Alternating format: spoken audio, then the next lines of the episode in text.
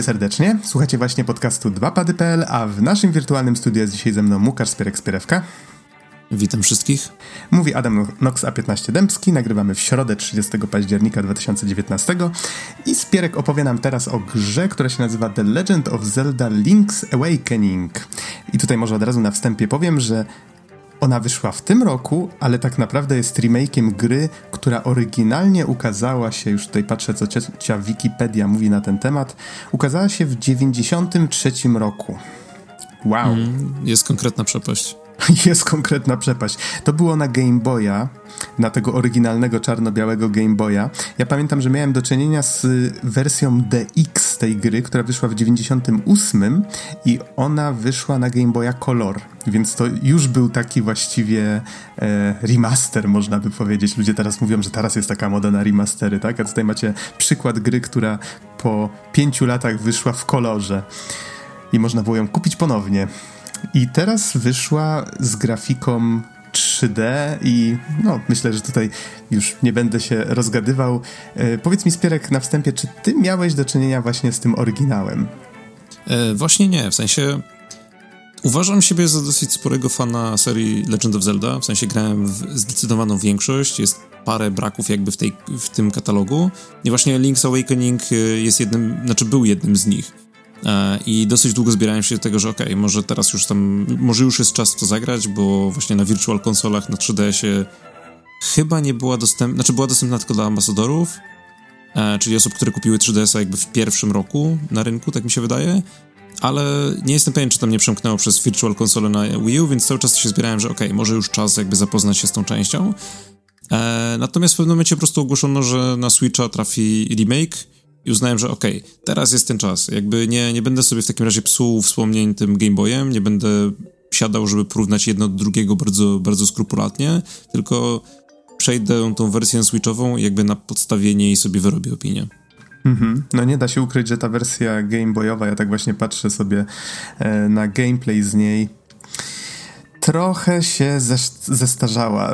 Znaczy, mm. ja nigdy tej gry też nie skończyłem, grałem w nią trochę. Pamiętam, że skończyliśmy chyba z bratem robiliśmy tak, że jak wyszły te Zeldy, to się chyba nazywało um, Oracle of Seasons i Oracle of Ages. Jed tak. Jednocześnie wyszły dwie gry i robiliśmy tak, że ja chyba przechodziłem jedną z nich, a brat przechodził drugą. Nie pamiętam właśnie tylko na którą padło w moim przypadku, ale to już nieważne. No w jednej był motyw pór roku, tak. a w drugiej był motyw jakby przeszłości, teraźniejszości. Dokładnie tak i się przełączało między nimi. E, nie pamiętam jaki, jaki w Link's Awakening był twist, czy w ogóle jakiś był. Pamiętam tylko, że gra się zaczyna tym, że Link płynął statkiem, rozbijał znaczy, płynie sobie taką, taką jakby łódką, taką mhm. żeglówką i rozbija się na wyspie i dowiaduje się, że nie może odpłynąć z tej wyspy, jeżeli nie obudzi ryby wiatru, która śpi w takim wielkim jaju na, na szczycie wyspy. W sensie, no jakby cent w centrum wyspy jest, takie, jest taki pas górski i tam jest takie wielkie jajo i Link musi je obudzić, żeby móc odpłynąć z tej wyspy. Mhm, okej, okay, to brzmi już jak jakaś motywacja. I co musi zrobić, żeby tą rybę obudzić? A, żeby obudzić rybę musi, e, jak to w standardowym zeldowym zwyczaju, musi pójść do ośmiu dungeonów, musi skończyć te osiem dungeonów, na końcu każdego jest element, w tym wypadku to są instrumenty, e, no i jeżeli będzie miał te osiem instrumentów, to może obudzić ryby wiatru i może uciec z wyspy. Okej, okay, okej. Okay. E, tutaj fajnie w sumie, że ten motyw instrumentów się pojawia, bo mam wrażenie, że to jest coś, co się przewija mm -hmm. przez tę mhm. serię Okaryna Czasu tak, chociażby. Właśnie nie pamiętam dokładnie, czy to nie była jedna z takich pierwszych gier, gdzie silniej postawiono na ten aspekt muzyczny. Wydaje mi się, że to mogła być jedna z pierwszych, bo wydaje mi się, że Link to the Past nie miał tego aż tak mocno, a tutaj jakoś zaczęły się pojawiać te instrumenty, no i wiadomo, że potem ta Okaryna Czasu, etc., etc., to jakby tam poszło dalej. Mhm. W ogóle jak przeglądałem zwiastuny dzisiaj, to jeden z nich miał fajny utwór um, z wokalem. Je, to się chyba nazywało Ballada Ryby Wiatru. I... Znaczy tak, dokładnie. W sensie tam jest, znaczy to jest taki właśnie wykorzystywany w kluczowych momentach w tej grze utwór i tutaj jakby na potrzeby wersji switchowej pojawiła się wersja z wokalem, bo wcześniej on był jakby no, na Game Boyu z racji tego, że nie można było grać faktycznych kawałków z ludzkim wokalem, to ten wokal był jakby symulowany takimi właśnie pisknięciami trochę gu, głośniczka MIDI. E, natomiast tutaj zrobiono jakby wersję z faktycznym jakby wokalem śpiewanym przez kogoś. Natomiast wydaje mi się, że ona jest tylko wykorzystywana w reklamach. W sensie w samej grze jest też wersja taka oczywiście high quality, ale też jakby odgrywana i takie jakby udawane pisknięcia, a nie, nie, nie ludzki wokal. E, I trochę spodziewałem się, że na przykład ten utwór poleci, w sensie ta wersja jakby wokalna poleci w napisach końcowych, ale to się nie stało, więc być może gdzieś jest użyte w grze, ja po prostu tego nie zarejestrowałem. O, to ciekawe. Y, znaczy, z tego co widziałem w komentarzach, faktycznie ktoś coś takiego stwierdził, właśnie miałem o to pytać, więc yy, trochę szkoda. To dziwne, że, że poszli w tę stronę, ale być może, tak zgaduję tylko, że być może była to decyzja podyktowana właśnie tym stylem, w który poszli. Może powiedz coś więcej y, na ten temat, jak właściwie gra wygląda, bo to jest dość mhm. specyficzne chyba w tym przypadku, co nie? Tak, znaczy jest to interesujące i widać, że jakby Nintendo trochę lubi właśnie bawić się takimi teraz alternatywnymi stylami graficznymi. Na przykład tak jak w nowych grach serii, Yoshi, yy, serii Yoshiego. Yoshi zrobiony z włóczki, Yoshi zrobiony z y, materiałów filcowych.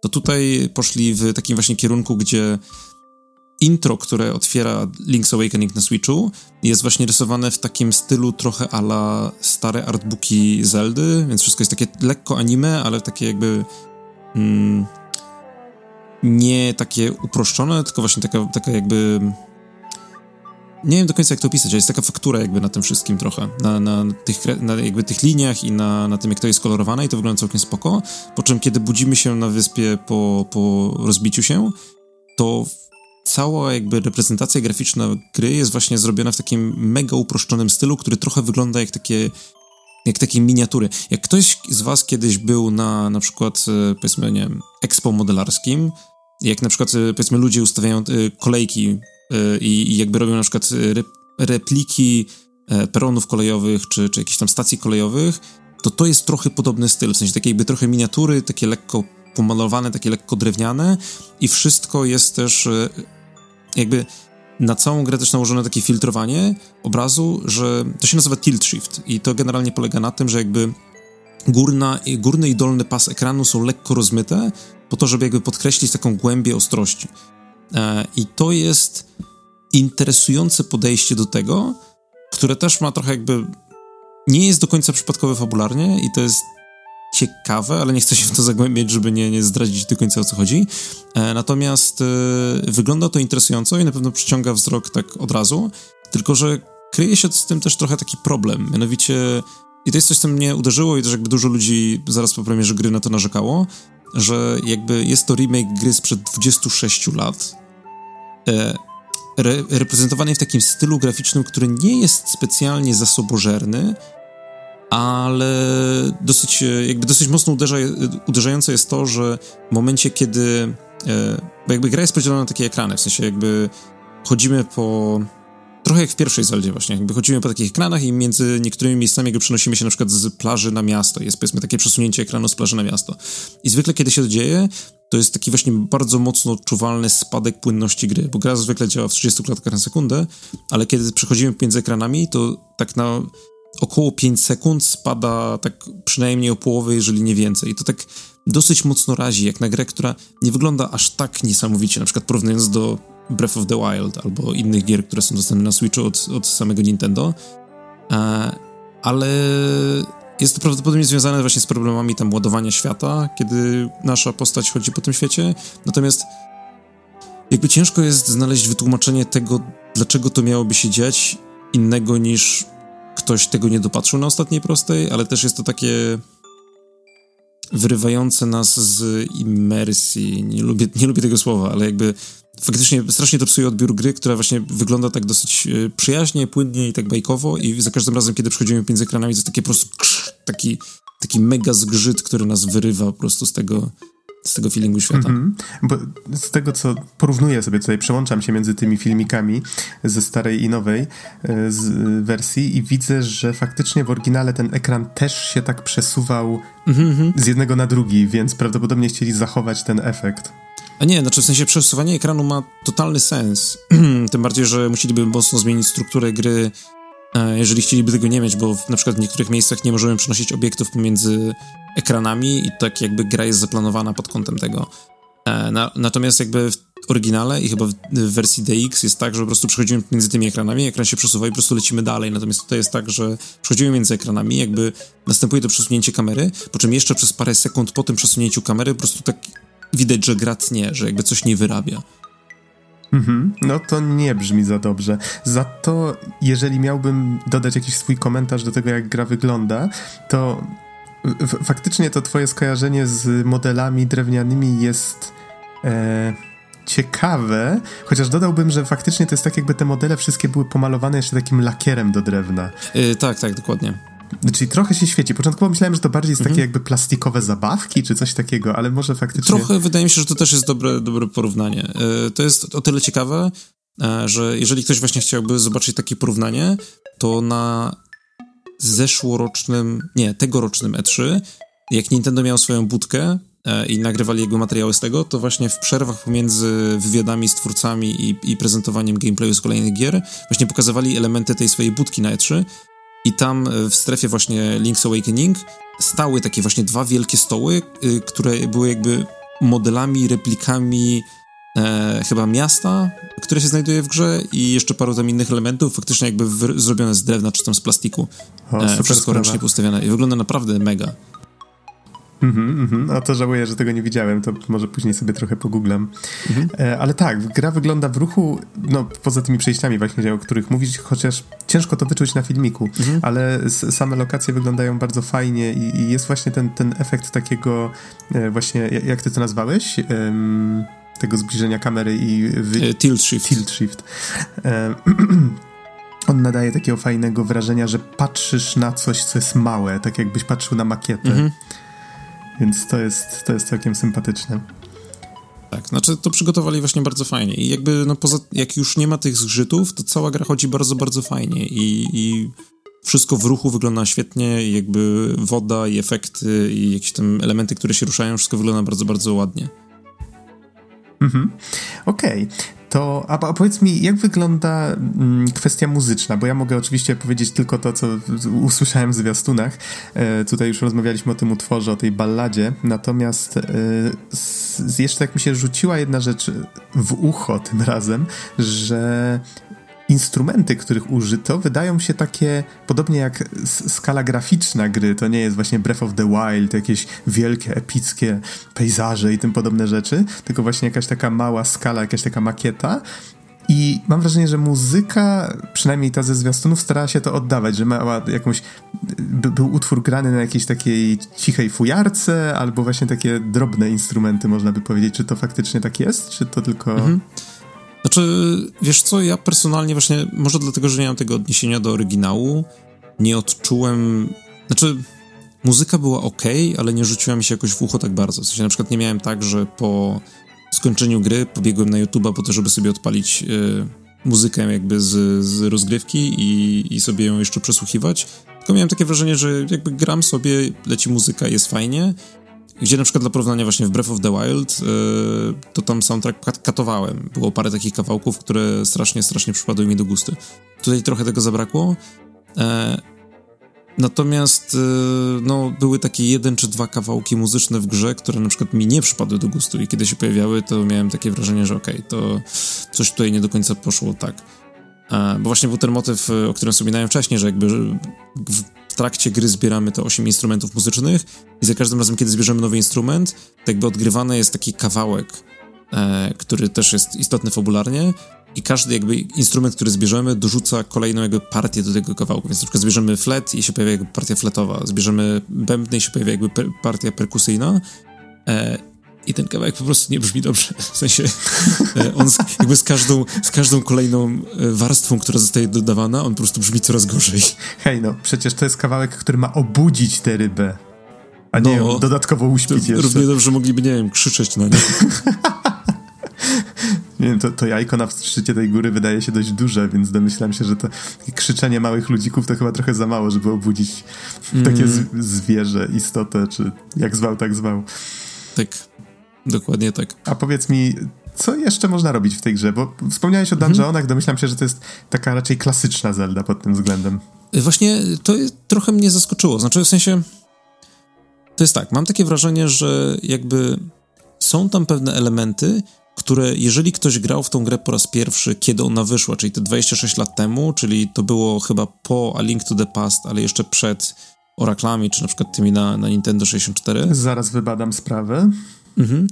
To, to jakby osoba grająca w Link's Awakening, to po prostu mózg musiał wybuchać. W sensie, że jakby rzeczy, które tam się dzieją i to na tak małej konsoli jak Game Boy, musiały być po prostu niesamowite. W sensie E, bo raz, że mamy właśnie te dungeony zeldowe i tam też jest parę takich mechanik, które jakby dzisiaj, po tych wszystkich zeldach, które grałem, jakby nie zrobiły na mnie super dużego wrażenia.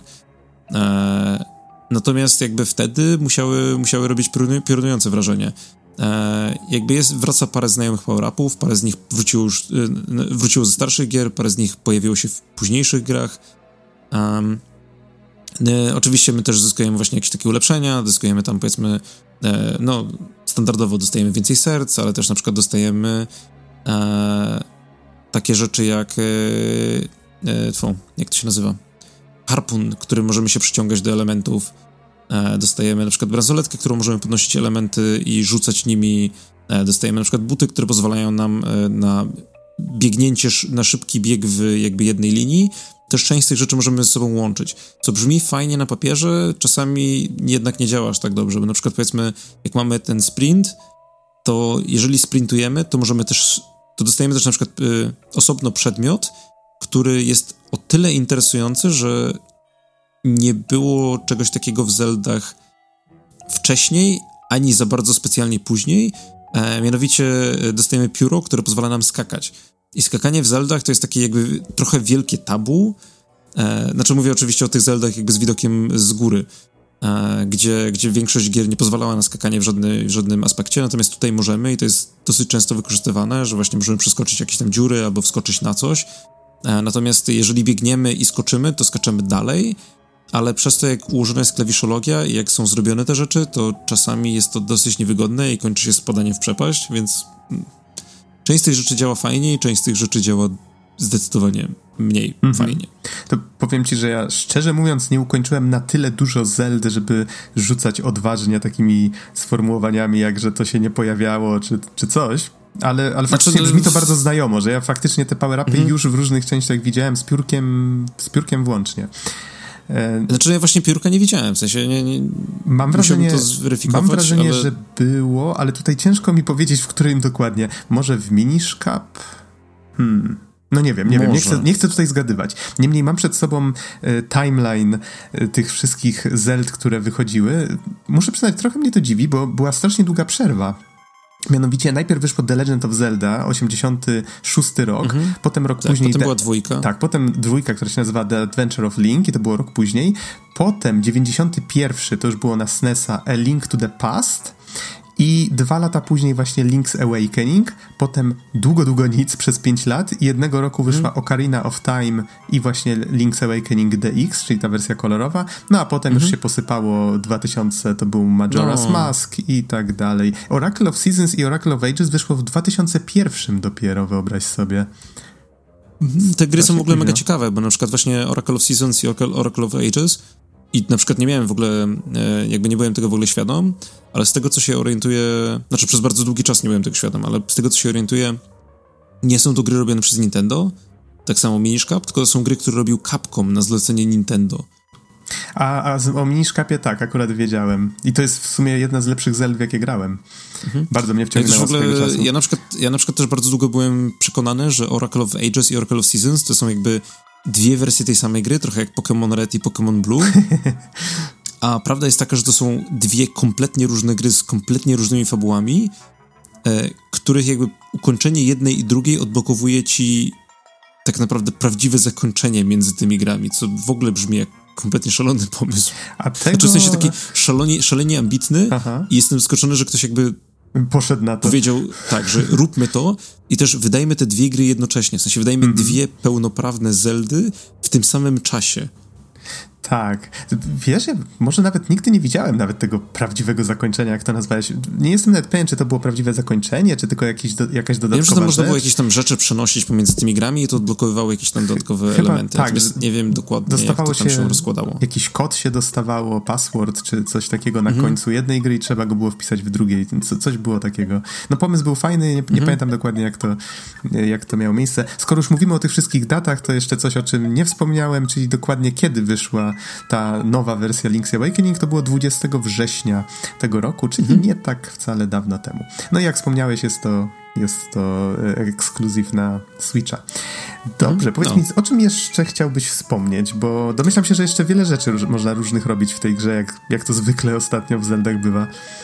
Tak, znaczy w sensie jakby to jest też interesujące, że tam dosyć sporo się dzieje. W sensie poza tym, że mamy oczywiście ten swój główny quest, gdzie biegamy po tych dungeonach, to jeszcze zwykle pomiędzy znaczy, żeby móc wejść do danych lochów, musimy zrobić coś wcześniej. Musimy na przykład coś tam odblokować albo zdobyć jakiś przedmiot, który pozwoli nam faktycznie wejść do tych lochów. I z tym się wiążą jakieś tam rzeczy poboczne. Jest na przykład też bardzo, e, jest bardzo, bardzo długi taki łańcuszek zadań, które polegają na tym, że ludzie na wyspie potrzebują, czy tam istoty na wyspie potrzebują pewnych rzeczy. Na przykład ktoś tam potrzebuje kwiatka, ktoś tam potrzebuje miodu, ktoś tam potrzebuje czegoś. I to jest jest z tego zrobiony jeden wielki łańcuszek, gdzie zaczynamy z jakimś tam przedmiotem i następnie dajemy go jednej osobie i ta daje nam coś tam w zamian i przynosimy to komuś innemu i dostajemy coś tam w zamian i tak w koło Macieju aż aż nie dojdziemy do momentu, gdzie e, dostajemy jakby takie, gdzie ten powiedzmy quest chain się zamyka e, i my kończymy z takim tam specjalnym przedmiotem. E, to jest, z tego co się, z tego co pamiętam jest to obowiązkowe do pewnego momentu, a potem jakby możemy go jeszcze dokończyć, e, żeby dostać jakiś tam specjalny, specjalną broń. Natomiast e, właśnie mam takie tam zadania poboczne i możemy pomagać rezydentom. Nie ma tego aż tak dużo, ale jakoś tam wprowadza to urozmaicenie. Ale mamy też na przykład e, bardzo dużo znajdziek. Są takie poukrywane muszelki, które są pozakopywane w niektórych miejscach, w niektórych na przykład są w drzewie, które musimy w, wpaść biegnąc na nie i, i spada muszelka z drzewa. Jak ta muszelka się znalazła na drzewie? I don't know. Eee, nie zadawaj trudnych pytań. Tak. To niektóre możemy, kupić, niektóre możemy kupić ze sklepu, inne możemy wygrać w innych minigierkach, bo na przykład są takie minigierki jak e, spływ nurtem rzeki, albo taki... E, może nie wiem, jak to się nazywa po polsku. To się jakby za granicą się na to mówi UFO, ufokaczer chyba. Chodzi o to, że jest takie ramię, którym jakby e, przemieszczamy najpierw po jednej osi, potem po drugiej osi i potem łapiemy jakby na dół, na, na dół przedmiot w sensie musimy wyłowić przedmiot takim, takim ramieniem metalowym. Nie wiem, jak to się nazywa Właśnie po polskiemu. Też nie wiem, ale ostatnio jak byliśmy w Japonii, widzieliśmy tego mnóstwo, to jest... Oni tam, oni mają absurdalne ilości tego. Oj, tak, i powiem ci, że to, to jest... I to wszystko jest takie ustawione. Jest tak ustawione. Poszliśmy, patrzyliśmy, jak jedna osoba próbowała złapać jedną figurkę, yy, widzimy właśnie, że nie ma szans, żeby mu się udało. Wchodzimy do restauracji, wychodzimy z restauracji, już nikogo nie ma przy tych automatach i już ktoś zdążył je otworzyć i przestawić to tak, żeby było jeszcze trudniej. Straszne to jest. To jest, to jest no. taka maszyna do robienia pieniędzy, a ludzie tak się dają to robić. Ugh. Ugh, go, tak jak mikrotransakcje. Przepraszam, ale zaraz zacznę, nie wiem, kichać i mieć alergię na to. Musimy zmienić temat. to powiedz mi, czy jeszcze coś na temat gameplayu chciałbyś wspomnieć? Coś na temat jakiejś umiejętności albo właśnie mm, pobocznych aktywności dostępnych w grze, czy lecimy dalej? E, znaczy właśnie tak się zastanawiam, w sensie jakby mój chyba generalny sentyment jest taki, że byłem jednocześnie trochę zirytowany tą grą pod kątem tego, że właśnie są tam takie rzeczy, które jakby nie do końca działają. Na przykład e, to, co mnie mega irytowało w tej grze i to jest coś, czego na przykład nie odczułem grając nawet inne remake'i e, nawet inne remake'i gier z tej serii i nawet inne remake'i robione przez to samo studio, bo to, o czym wspomnieliśmy na początku, to jest to, że za ten remake odpowiedzialne jest studio Grezzo, e, które robiło też na przykład właśnie remake'i Okariny Czasu i Majory na 3DS-a. E, to jest to, że w tych pozostałych grach nie, nie, nie było tak czuć backtrackingu. Nawet w Majora's Mask, który jest de facto grą o byciu w, zamkniętym w pętli czasu i musimy powtarzać jakby pewne czynności, to nie przeszkadzało mi to aż tak bardzo. Natomiast tutaj w Link's Awakening jest parę takich dungeonów, gdzie po prostu jakby my jako gracz już wiemy, czego chcemy. Jakby wiemy, jaki jest nasz cel, wiemy, jaki jest nasz endgame, wie, wiemy, jak rozwiązać pewne zagadki. Natomiast gra mimo to tym, jak jest skonstruowana, zmusza nas do tego, żebyśmy po prostu na przykład w którymś z późniejszych dungeonów w grze jest taki motyw, że musimy przełączać pewne dźwignie i one nam odcinają pewne pomieszczenia i, i odblokowują inne pomieszczenia. I teraz, jeżeli zrobimy coś troszeczkę nie tak, to możemy trafić na taką sytuację, gdzie jakby my wiemy, co mamy zrobić, żeby przejść dalej, ale żeby to zrobić, to musimy przełączyć tą dźwignię, spaść piętro niżej, wbiec przez trzy pomieszczenia po schodach, przyłączyć dźwignię u góry, zrobić coś tam, spaść po schodach, yy, znaczy spaść na dół, wbiec po schodach, etc. I tak w koło Macieju i, i marnujemy na przykład 15 minut po to, żeby właśnie spadać i biegać po schodach i spadać i biegać do, po schodach, po to, żeby dojść do jakiegoś celu. I to nie jest stymulujące w żaden sposób. W sensie to jest takie po prostu męczące i nieciekawe. E, ale też z drugiej strony, właśnie jak, jak się patrzy na tą grę, jak taką trochę kapsułkę czasu z tych, sprzed tych 26 lat, no to faktycznie łatwo jest e, być takim trochę oczarowanym tym, że wow, faktycznie jakby, no jak na tak mega starą grę, to tam były pewne interesujące pomysły i one zostały już od, tam, od tamtego czasu zostały przerobione parokrotnie i jakby zrobione lepiej w innych, nawet grach tej samej serii, ale fajnie zobaczyć, gdzie się to zaczęło i skąd się to wzięło. E, natomiast no, jest to taka trochę właśnie, przynajmniej ja to traktuję trochę bardziej właśnie jako taką ciekawostkę. Mhm. E... A, przepraszam, że ci przerwę, mhm. E, bo zastanawia mnie, nie orientujesz się może, jak dużo zmieniono e, względem oryginału? Czy poprawiano coś, czy po prostu dodano tylko znaczy... nową, nowy wygląd? Mhm. Ciężko jest mi to ocenić, dlatego że nie grałem w oryginał. Z tego, co się orientowałem, robiąc lekko research, to wydaje mi się, że właśnie takich jest parę rzeczy. Znaczy tak, struktura mapy została zachowana w miarę możliwości tak bardzo jak się dało. E, dorzucono parę jakby takich dodatkowych czynności do robienia. Na przykład jedną z nowych rzeczy w tej grze jest e, coś, co się nazywa Chamber Dungeons. I to jest coś, co na papierze brzmiało super, super ciekawie, ale w praktyce jest dosyć nudne i nieciekawe. To jest tryb taki, to jest taki Zelda Maker, nazwijmy to. E, tryb, który możemy ułożyć własny dungeon e, z gotowych elementów i następnie wysłać go na przykład znajomemu albo komuś, żeby, żeby sobie w to zagrał. I to na papierze brzmi super, no bo Super Mario Maker jest na przykład dobrym przykładem tego, że coś takiego może działać bardzo fajnie, tylko że tutaj problemem jest to, że w ten system nie włożono wystarczająco dużo pracy, e, bo jest bardzo ograniczony.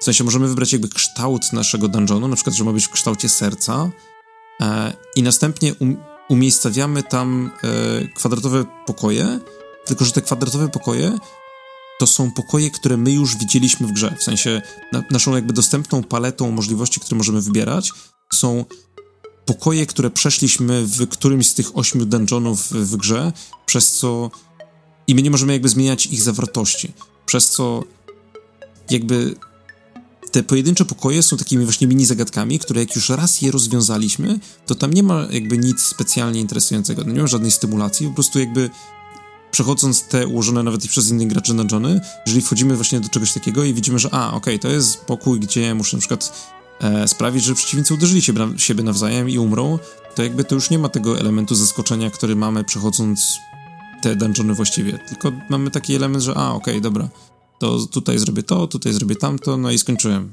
Fajnie. Czyli mówiąc inaczej, Następny. puzzle, z których gracze mogą składać te dungeony są po prostu za duże. Yy, znaczy nie, moim zdaniem jakby te puzzle są zbyt nudne. W sensie, bo jakby, okay. no, no, właśnie jakby cały, cały czar tych pokoi w, w lochach w Zeldzie polega na tym, że jak widzimy je po raz pierwszy, to to jest zagadka, którą musimy rozwiązać. Jak tą zagadkę mm -hmm, rozwiążemy, mm -hmm to już nie ma tam jakby nic ciekawego do zrobienia. Jakby no tak. To znaczy, mechaniczna, chodzi... mechaniczna część wykonania tej zagadki nie jest interesująca. Mhm. Chodziło mi o to, że jakby pokój jest puclem, więc tak jak mówisz, jeżeli raz widzieliśmy ten pucel, no to, to już nic ciekawego w nim nie znajdziemy. Natomiast gdyby dali graczom powiedzmy mniejsze pucelki, czyli pozwolili im składać własne pokoje, no to wtedy mm, na pewno tak, powstawałyby dużo ciekawsze rzeczy. E, tak, znaczy wydaje mi się, że na przykład mm -hmm. gdyby chociaż można było powiedzmy do, dodawać nowych przeciwników do pokojów, albo wyjmować ich z pokojów, albo jak, właśnie jakoś tak troszkę bardziej mieszać, to, to byłoby ciekawsze, a, a nie możemy. A jeszcze raz mi powiedz, bo nie jestem pewien, czy dobrze zrozumiałem. Gracze mogą tworzyć i wymieniać się jakoś tymi levelami? Tak, tam jest jakiś system szerowania, natomiast nie korzystałem z tego jakby w takim bardziej zaawansowanym stopniu. Pobawiłem się tym trochę i znudziło mi się bardzo szybko i uznałem, że okej, okay, wracamy do jakby przechodzenia fabuły. Okej, okay, czyli ty, mówiąc inaczej, nie jest to feature, mimo tego, że go reklamują chyba w każdym zwiastunie. Nie jest to yy, feature, tak. dla którego warto myśleć o kupnie tej gry. Tak, zdecydowanie. Właśnie trochę się na to napalałem, tak z myślą, że to będzie, o, to będzie taki Zelda Maker i będzie tam jakieś community i będą się działy rzeczy i będziemy mogli e, się w to bawić, a, a się nim dosyć mocno zawiodłem. No ale wracając do oryginalnego pytania, e, dorzucono właśnie takie, dorzucono ten e, Chamber Dungeons, dorzucono jakieś tam poprawki interfejsowe, na przykład to, że na starym Game Boyu mieliśmy tylko de facto krzyżak, e, przyciski A i B oraz Start i Select, tak mi się wydaje. Tak mi się wydaje. E, Chyba natomiast tak, tak. Switch ma trochę więcej przycisków, w sensie ma L i R, ma Z, L, Z, R i tam pojawiły się właśnie niektóre jakby rzeczy, w sensie na przykład powiedzmy możemy sprintować za pomocą dedykowanego przycisku, a nie musimy cały czas grzebać w inwentarzu, żeby robić takie czy inne rzeczy. Więc pod tym względem jest na pewno przyjemniej niż w oryginale. E, I wydaje mi się, że jakieś tam jeszcze drobne rzeczy zostały pozmieniane, natomiast e, dużo pracy włożono w to, żeby ta mapa działała prawie że identycznie do oryginału.